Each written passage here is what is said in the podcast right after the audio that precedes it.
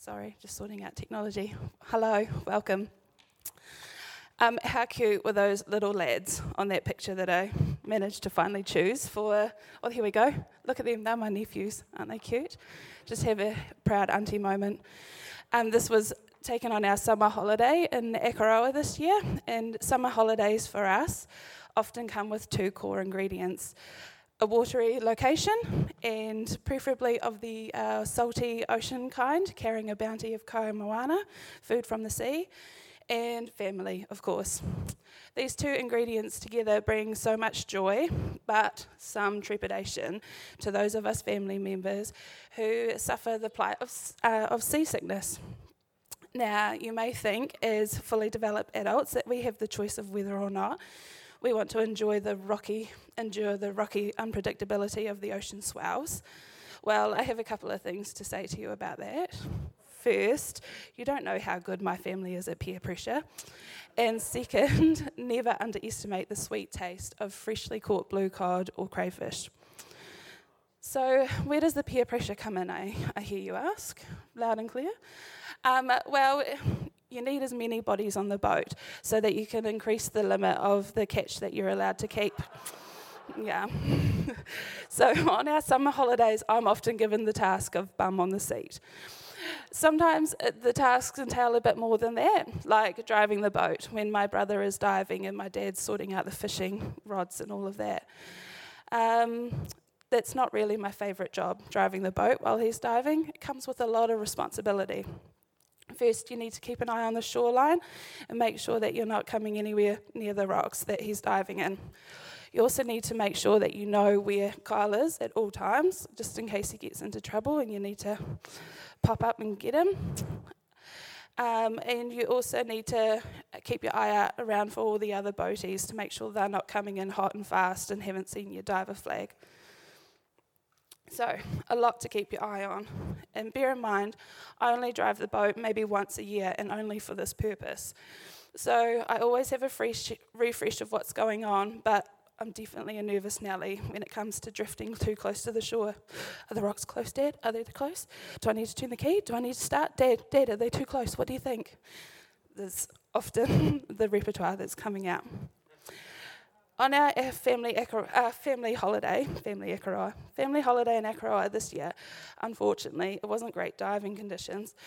So instead, my brother, he took his family out to find some dolphins and to go fishing, and Dad tagged along too. So thankfully, I wasn't needed.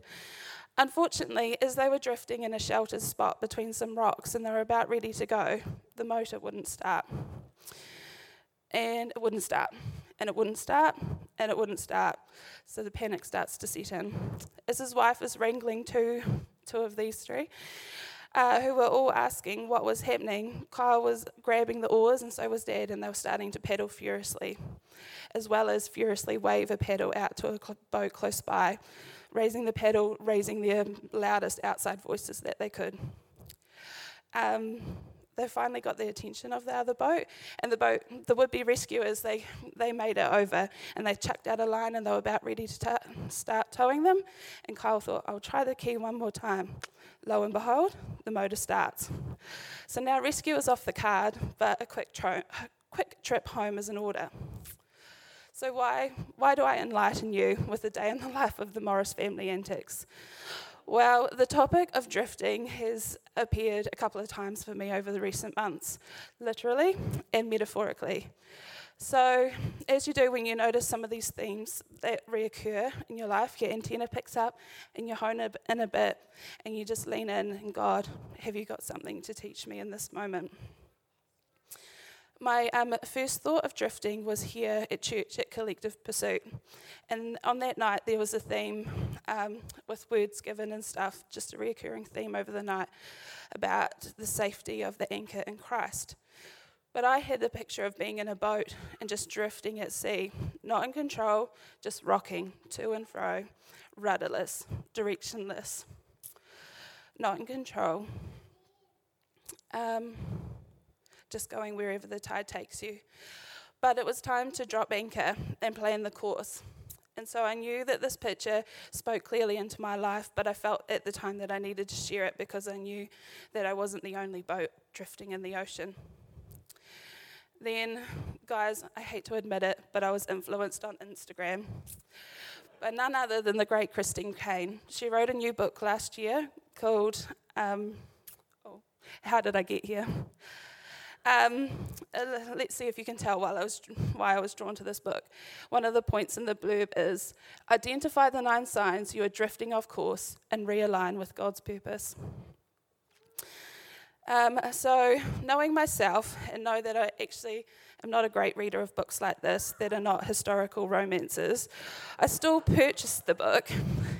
It took a while before I opened it, but I opened it and read it. Um, thankfully, it's a historical romance about Jesus' love for us.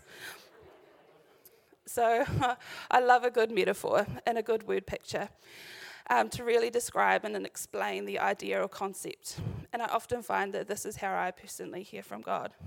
And here Christine Caine is in her book, teasing out a picture that I had had. She describes about drifting and the perils that it can bring if you're not paying attention as the current is always moving. She describes about dropping and setting anchor, the, maintain, the maintenance that is required to ensure optimal safety and optimal connectedness to Jesus, our anchor. The titles of each chapter draw me in as they are the nine signs you are drifting. You know you are drifting when you stop trusting and start controlling. You know you are drifting when you stop praying and start talking. You know you are drifting when you stop gathering and start isolating. Oh, ding, ding, ding. That one sure got me. So rather than plagiarize Christine's book, I highly recommend it, and I wish I had an influencer code that you could get a discount on, but not today. Um, but I um, just wanted to use that sort of, I guess, metaphor as a springboard for today. But first, just a sneaky little quote of You know you are drifting when you are isolating and not gathering. When we stop gathering, we start isolating. When we start isolating, we start drifting. Now, I realize we are living, literally living in circumstances where that puts us uh, into physical isolation. So, I'm not trying to suggest that having to isolate in order to benefit our health and others is what's starting to cause us to drift away from God. But what I do want to suggest is has anybody else noticed those sneaky little thoughts or excuses pop in to your mind that are starting to cause a bit of an isolating, drifting kind of wedge? Like, isn't it nice to have Sunday mornings to do what you want? Like an extra morning to get the odd jobs done around the house? That's not my thought, someone else might have that one. Um, more time to sleep in, that's my thought, after binge watching Netflix, or maybe doing a Marvel, Marvel marathon the night before. Or do I detect a cough? I better stay home today. I would hate to pass anything on to anyone. Or when you would normally uh, be join, joining in smaller gr- group gatherings, whether it's with church or work or school or home, uh, friends and family, it becomes much harder to almost like to feel like you have to muster the effort um, mentally and emotionally because you just find it draining to think of small talk or banter that you would normally thrive off. Also, who could be blamed for thinking that these past two years have a lot to answer for? They have definitely taken their toll mentally, financially, physically, emotionally. In fact, all the leaves that affect our life. And not just COVID, but we as a church family, as Andrew mentioned before, have just um, gone through uh, the grieving process of losing John and Sandra as being a constant um, in our lives. And that would look differently for each of us. And I know there are those of you have, who have had blows with your health and perhaps feel isolated in the way that you can't engage with life in the way you once did or could. Or there are those of you who feel your passion is waning in areas that you once loved to be involved in, to serve in, or to lead. And you just can't feel yourself, and you can just feel yourself starting to disconnect, starting to draw back so others don't notice, starting to isolate. There are a myriad of ways that we can start to retreat, stop gathering, and start isolating. Some big and some seemingly small, but ne- nevertheless, the niggles can creep in and start wedging us apart from fellowship, wedging us apart from our relationship with God. Henry Cloud says there is a difference between solitude and isolation. One is connected and one isn't. Solitude replenishes and isolation diminishes. There is a difference between solitude and isolation. One is connected and one isn't. Solitude replenishes and isolation diminishes. I don't think I speak for myself when I say we need to be a bit more savvy at identifying the differences in ourselves and in our friends when one is having a time of solitude, or I guess the craze is now me time, or me and God time, rather than retreating into their own form of isolation. Friendship is one tool that we have up our sleeves and perhaps underutilise for keeping our friends out of an isolated state of mind. Let's look at um, John 15, 1 to 17, and I'm reading from the NLT.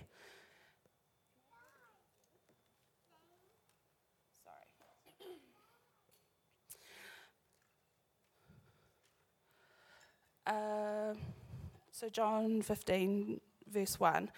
I am the true grapevine, and my Father is the gardener.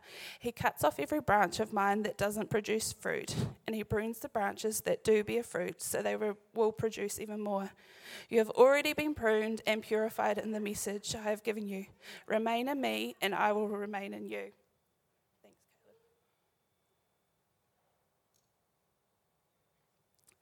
Caleb. Um, other versions also say, instead of remain in me, abide in me and I in you.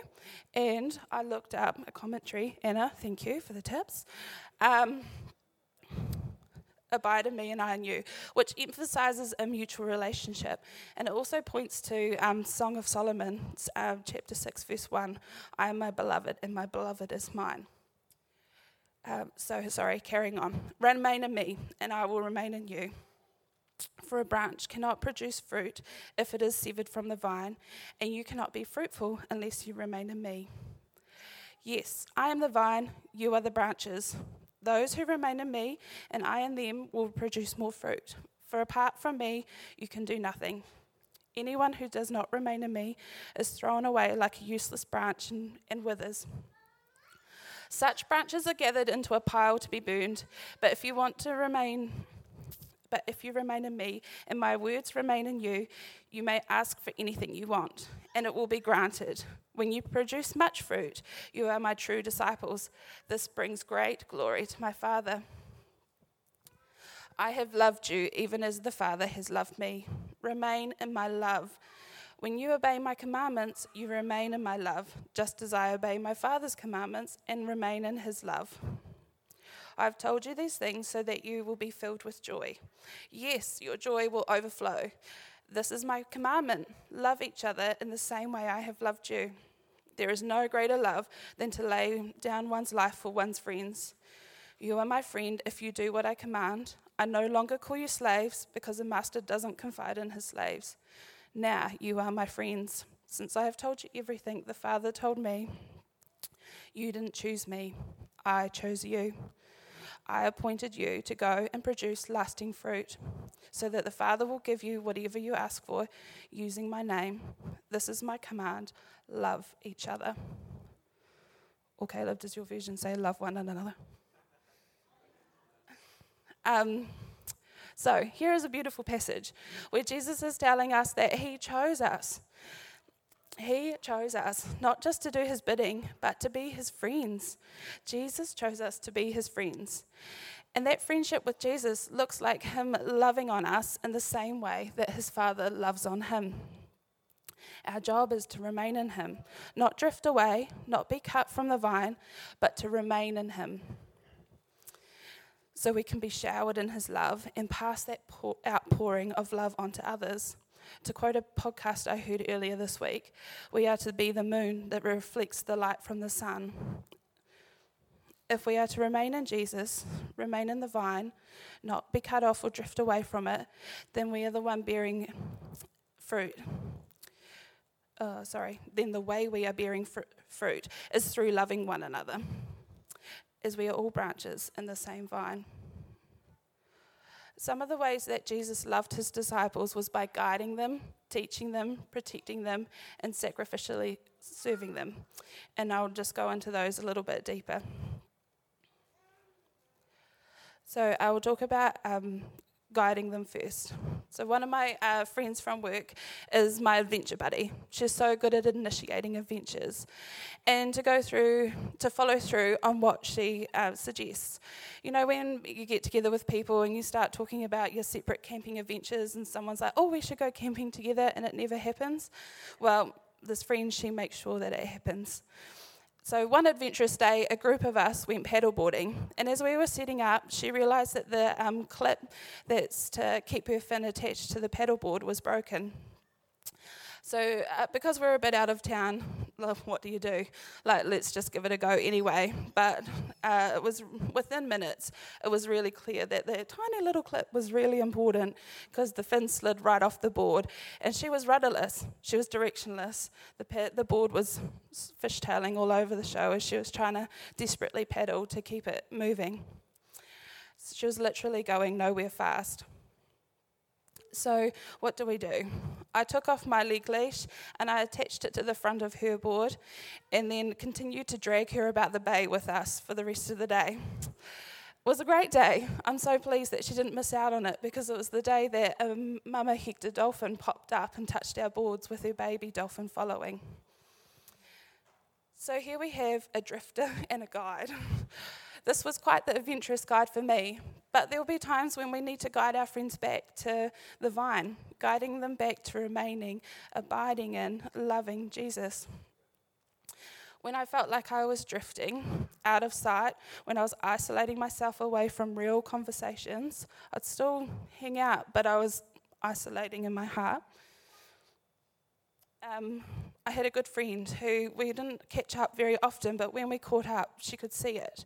We would pray together, and I know that she prayed for me in between catch ups. But it got to the point where she needed to strap my boat to hers. And one catch up, she said to me, Come stay with me for a weekend. Let me love on you. Let me care for you. You don't need to lift a finger. Have solitude when you need it Let's chat and pray when you're ready. Just let me love on you. Just come and be. The independent spirit within me rose to the forefront, wanting to turn down the offer. The voice inside my head said, uh, what I was going through was just really trifling to what other people go through, XYZ. That I should just be able to pick myself up and sort it out. But the core of me was just so relieved that I was found. When I arrived for this weekend of respite care for the soul, I found a new journal and a pen on the pillow where you would normally find chocolates. But not complaining, the journal and the pen, I love stationery just as much as I love chocolate. Um, I didn't have to think about what to cook or what to eat, it was just served to me. I was even treated to homemade baking the sea fog started to lift and I started to see landmarks again. And it felt like I was beginning to find direction, direction towards Jesus. An example of guiding friendship in the Bible is um, Ruth and Naomi, and just the way that they guide each other within their tragedy. Sacrificial love. Now, I can't say that I've had to lay my life down for my friends, but perhaps I have had to sacrifice my view of friendship, or rather, my needs of. Um, of a friendship, I guess. I have had to learn over the years that friendships change and develop as we grow, and but also ch- seasons in our lives change too. Like when I was just recently out of school and I was flatting with one of my best friends from school, and she got into a relationship at the similar time that she was mo- moving out of town to study. So when she came back into town, who was it that she spent time with? Not me. But the new boyfriend, who happens to now be her husband. So I guess it was worth investing time into that relationship. But um, at the time, it really hurt, and I let it really feed into my view of being rejected. And this happened more than one time with various friendships over different situations because I was holding the friendship tight in my hand under the structure that we originally set the friendship up to be. But and I got hurt when that structure naturally changed with the seasons in my life or my friends' lives. I didn't want to sacrifice or open my hand. Um, I didn't want to sacrifice the friendship that we had to new limitations because of new priorities that either of us had. Of course, I was happy for them, but it just took time to adjust to the new season of our friendship and what that would look like. And it took time for me to realize it was okay to grieve the change in season, but not to be afraid to promote my friend into a new season in their life. Of course, Jesus is the ultimate example of sacrificial love, but another wonderful example is Jonathan and David in the Bible and how Jonathan happily promotes David above himself.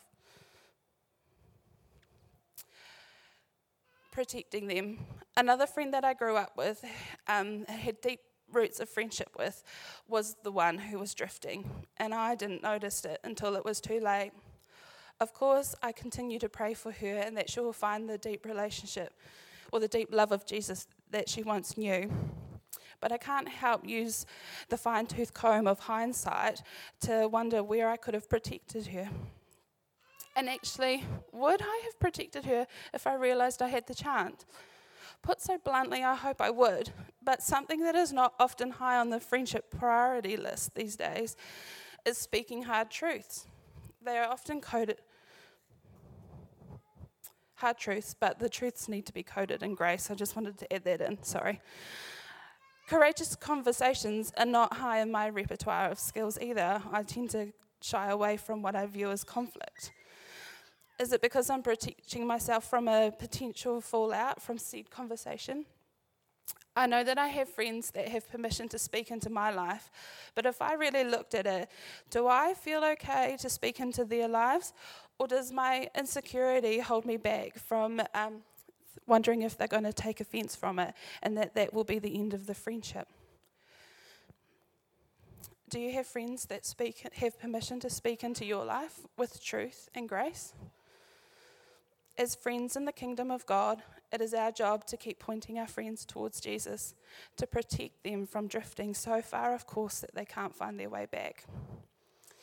Paul, in his uh, friendship with Philemon, beseeching him to forgive Onesimus, if that's how you say it, um, is a great example of protecting friendship.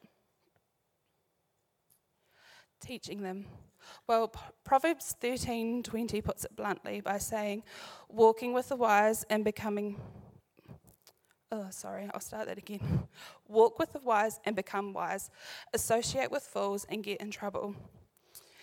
The definition of a mentor is a wise and trusted counselor or teacher, an influential senior sponsor or supporter.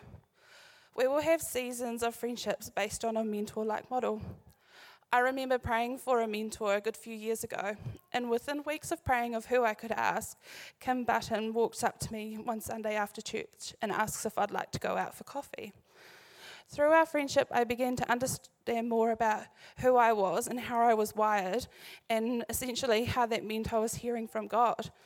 And uh, on top of that was a boldness in learning how to speak out what I was hearing from God in the times that it was required to speak out.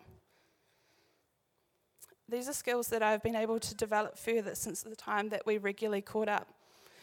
That was intentional mentoring friendship.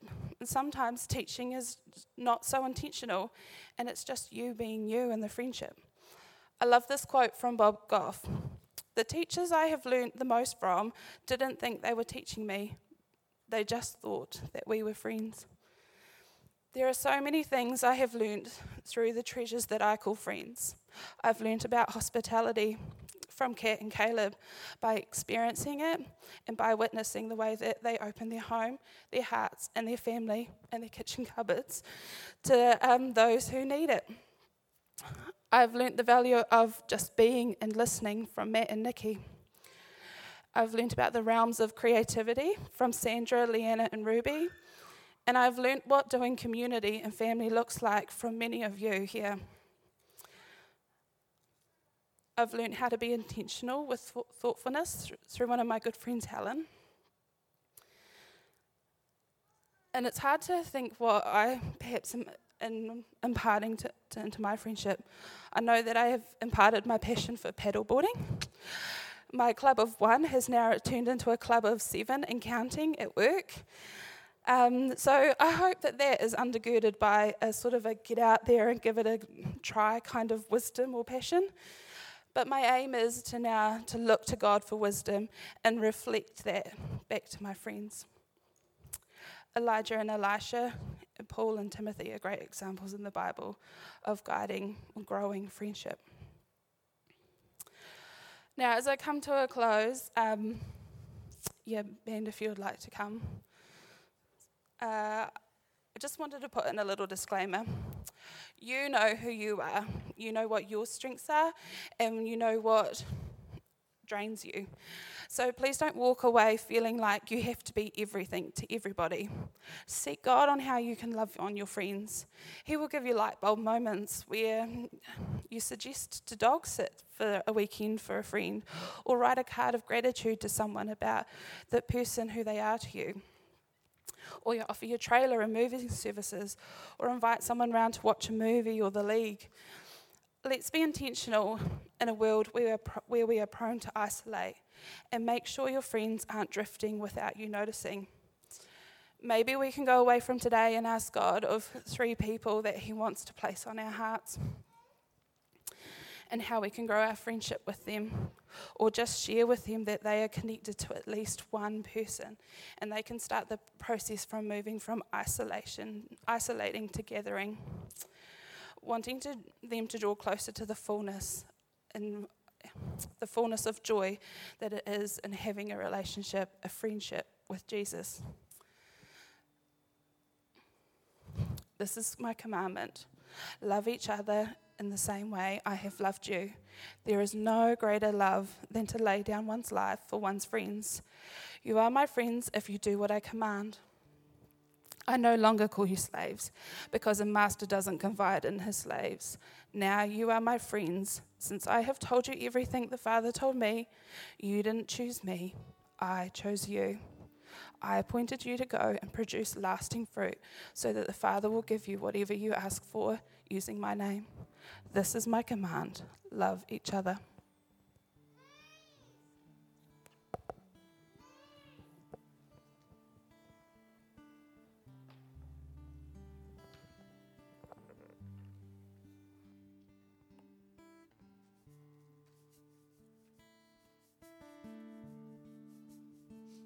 Wow, what an awesome message, Tara. Thanks so much for sharing your heart. Why don't you all stand with me?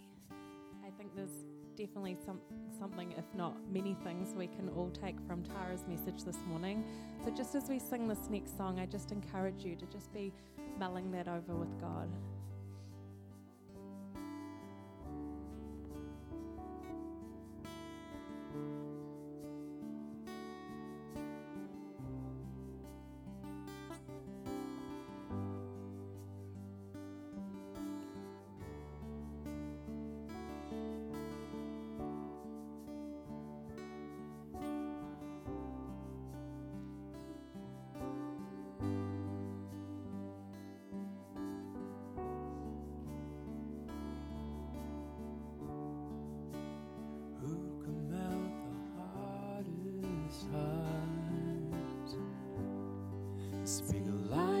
Into my soul. Who can spin the world around?